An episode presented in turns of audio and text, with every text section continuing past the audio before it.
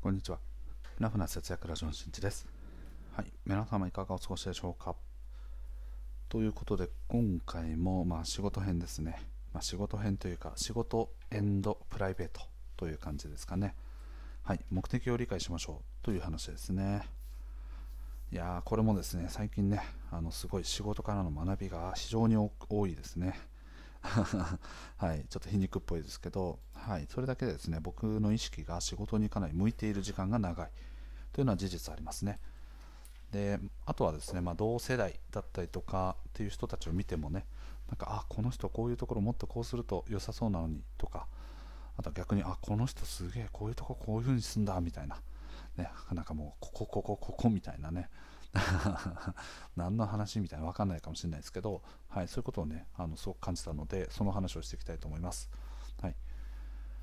目的がね大事という話なんですけど日常の業務をするときにですねあの具体的にね上司だったりとか依頼者からこういうことをしてくれっていうあのやるべきことですね。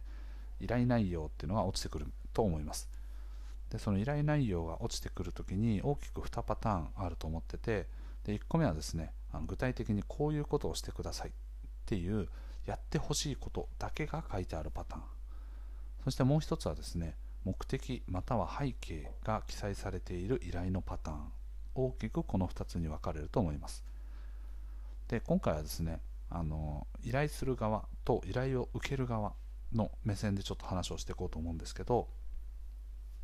先に結論を言うとですねあの依頼をする際は目的背景を添えた形で依頼をしましょうというのがと今回の,、ね、あの結論になってます。でそれなぜかというとですねあの依頼だけをするっていうパターンがっていうことをする人がすごく多くてでそれによってどういう結果を引き起こすかっていうと言ったことしかやらないっていう結果になるんですね。例えば何かこうねキャンペーンをやりますと。でキャンペーンをやるからとこういう構成に沿ってとデザインを作ってください。っていうのをねあのそのまま告げるようにします。これがね1個目のパターンですね。やってほしいことだけを告げるパターン。でもう一つの依頼の目的と背景っていうところで目的はねあのこういう年齢層高校こういう年齢層のの、まあ、男性または女性の人たちのと売り上げを上げるためにとこういう企画を考えてますと。で合わせてこういうことも一緒にやろうと思っているのでそのために必要なページのデザインをしてください。っていう目的と背景を告げてあげる。依頼のパターンっていうのがあったとしてでそうなった時にですねじゃあデザインを作る人はとデザインは特にねデザインをするっていうこと自体は情報が多ければ多いほどといろんな、ね、手法を検討できるのでいいんですけどとじゃあねあの目的と背景がある。その際に対象となるユーザーが誰でどういうことを目的としてるのかが分かっていればじゃあこういうテイストにしようよとかあとはもらった構成はこうなっているんだけれどももっとこういう要素情報を載せた方がいいよねとかそういう判断がと別の人からもできるようになってくるわけですね。まあ、あのだから制作をする人作る人デザイナーさんっていうのはデザインを作る人っていう切り分けをするだけじゃなくてそれに合わせてさらに第三者としての目線をデザイナーさんからもらうことでさらに企画っていうのがブラッシュアップされたりするわけですねよりこうクオリティが上がるっていうことですねだけど依頼だけをしている人やってくださいこれをってこういうページを作ってくださいとかっていう依頼をしてしまうと起こることがいくつかあるんですが1つ目はですねコミュニケーションコストがめっちゃかかる。ですね。はい。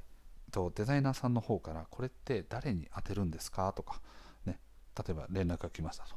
じゃあこれはだからあの若いね男性または女性の人たちをターゲットにしてますと。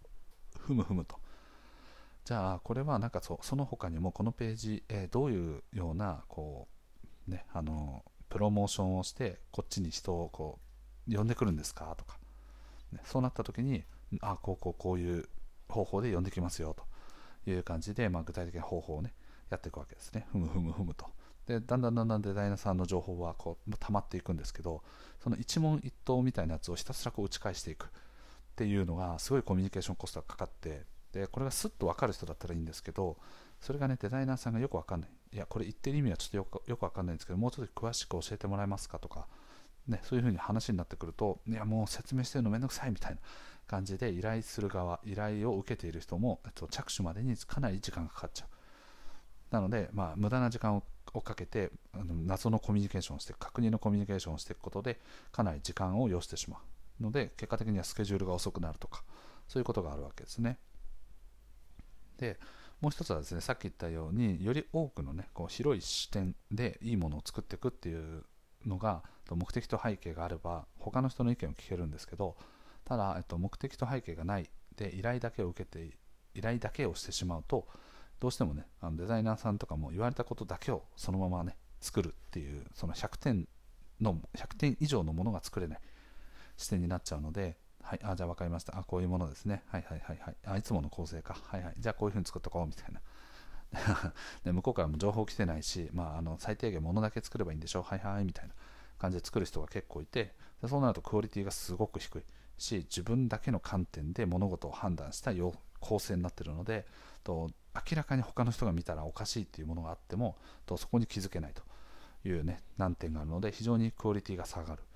というのがま要因として挙げられますね。なので特にまデザインをする人に限らずではありますがとそういう、ね、目的と背景って伝えておくといいと思います。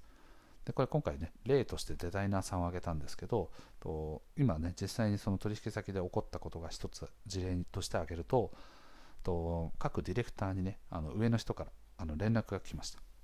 でそれは何かっていうと今までキャンペーンをやったやつ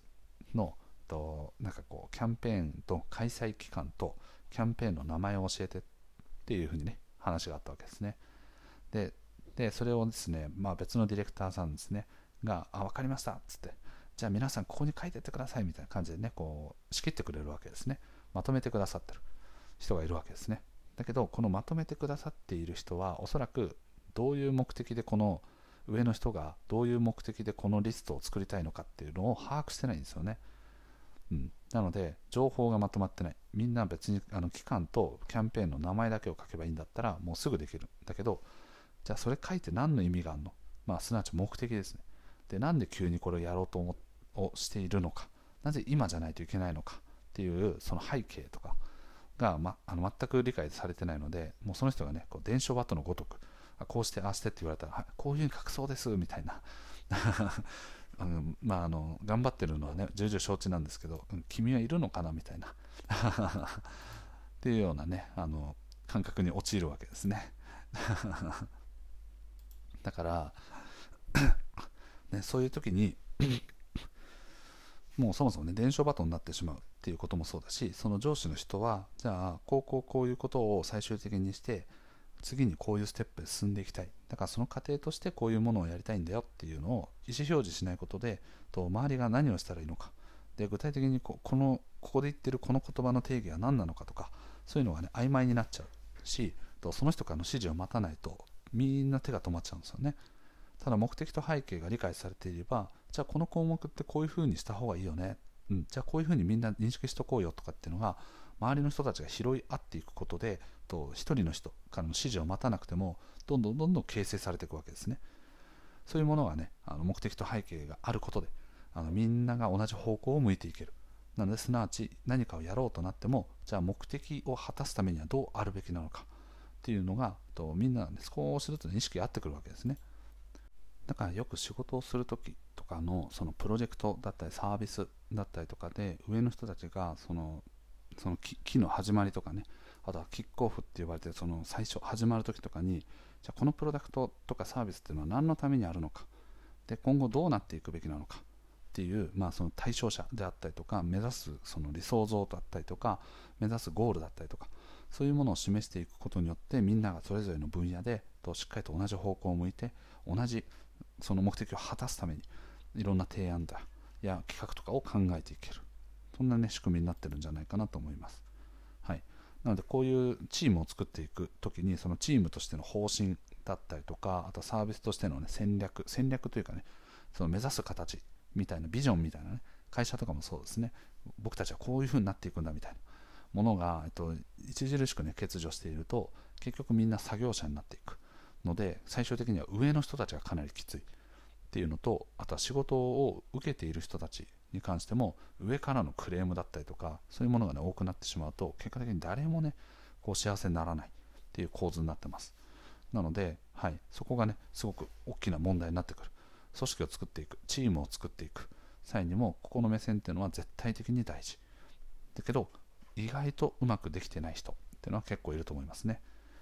ちなみに僕はあの昔々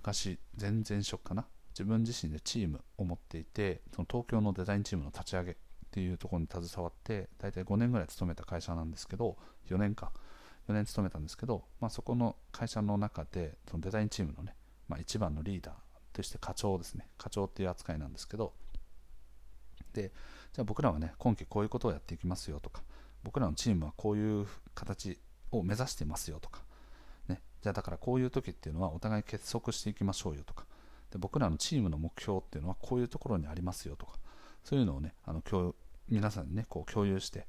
でメンバーがねこう何か迷う判断に迷う時もそういう時は原点に立ち返って話をしながら僕らの目的って何なんだっけ？みたいな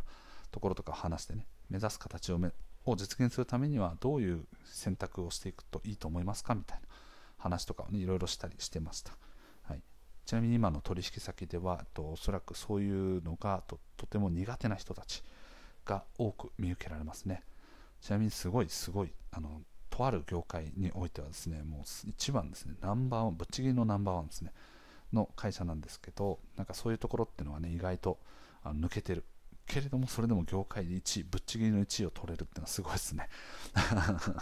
はい。これは多分ねあの社長だったりとか、まあ、役員の方とか、まあ、そういう関係性だったりとかその、ね、そういうのがすごくうまいと思います。はい。なのでそれによって今その恩恵を受けられてるけれどもじゃあその現場現場での細かい判断っていうのが適正なものなのかどうかっていうのは若干ねいささか謎という感じですね。はい、ということで今回はですね目的と背景をしっかり伝えましょうということでおそらく、えっと、複数名で何かをやるっていう組織の場合ですねの場合だとこれがあるのとないのとではマジで差がすごいですね。なので、はい、自分自身が何かこう全体をね仕切っていく人だったり自分でチームを持っているよとかそういう人たちはねぜひとも意識してみてください。でこれあの最後になっちゃいますけど基本仕事編でねあのこう共有してますがプライベートでも同様のことがあって例えばパートナーに何かをやってもらいたいよとか、ね、あのこう何かメッセージを伝えていくよっていう時にもこの目的と背景っていうものが理解できていればじゃあこれも必要だよねってパートナーが追加で何か拾ってくれたりとかする可能性があるわけですね。これ具体的に我が家の、ね、事例で言うとあの水水のねあの家の中でコップだったりとかあの水っていうのは、まあ、寝る前にはねちゃんと蓋をしましょうという話をしてます。妻がね。でじゃあそれはねあの分かりましたと、うん、じゃあ寝る前にねティッシュをちょっとコップの上にかぶせとくかとかそういうのをやってたんですけどじゃあ他にも実はねやらないといけないところがあったわけですね。でそれは何かというと植木鉢に水をあげたらと下から出てきた水は捨てましょうと。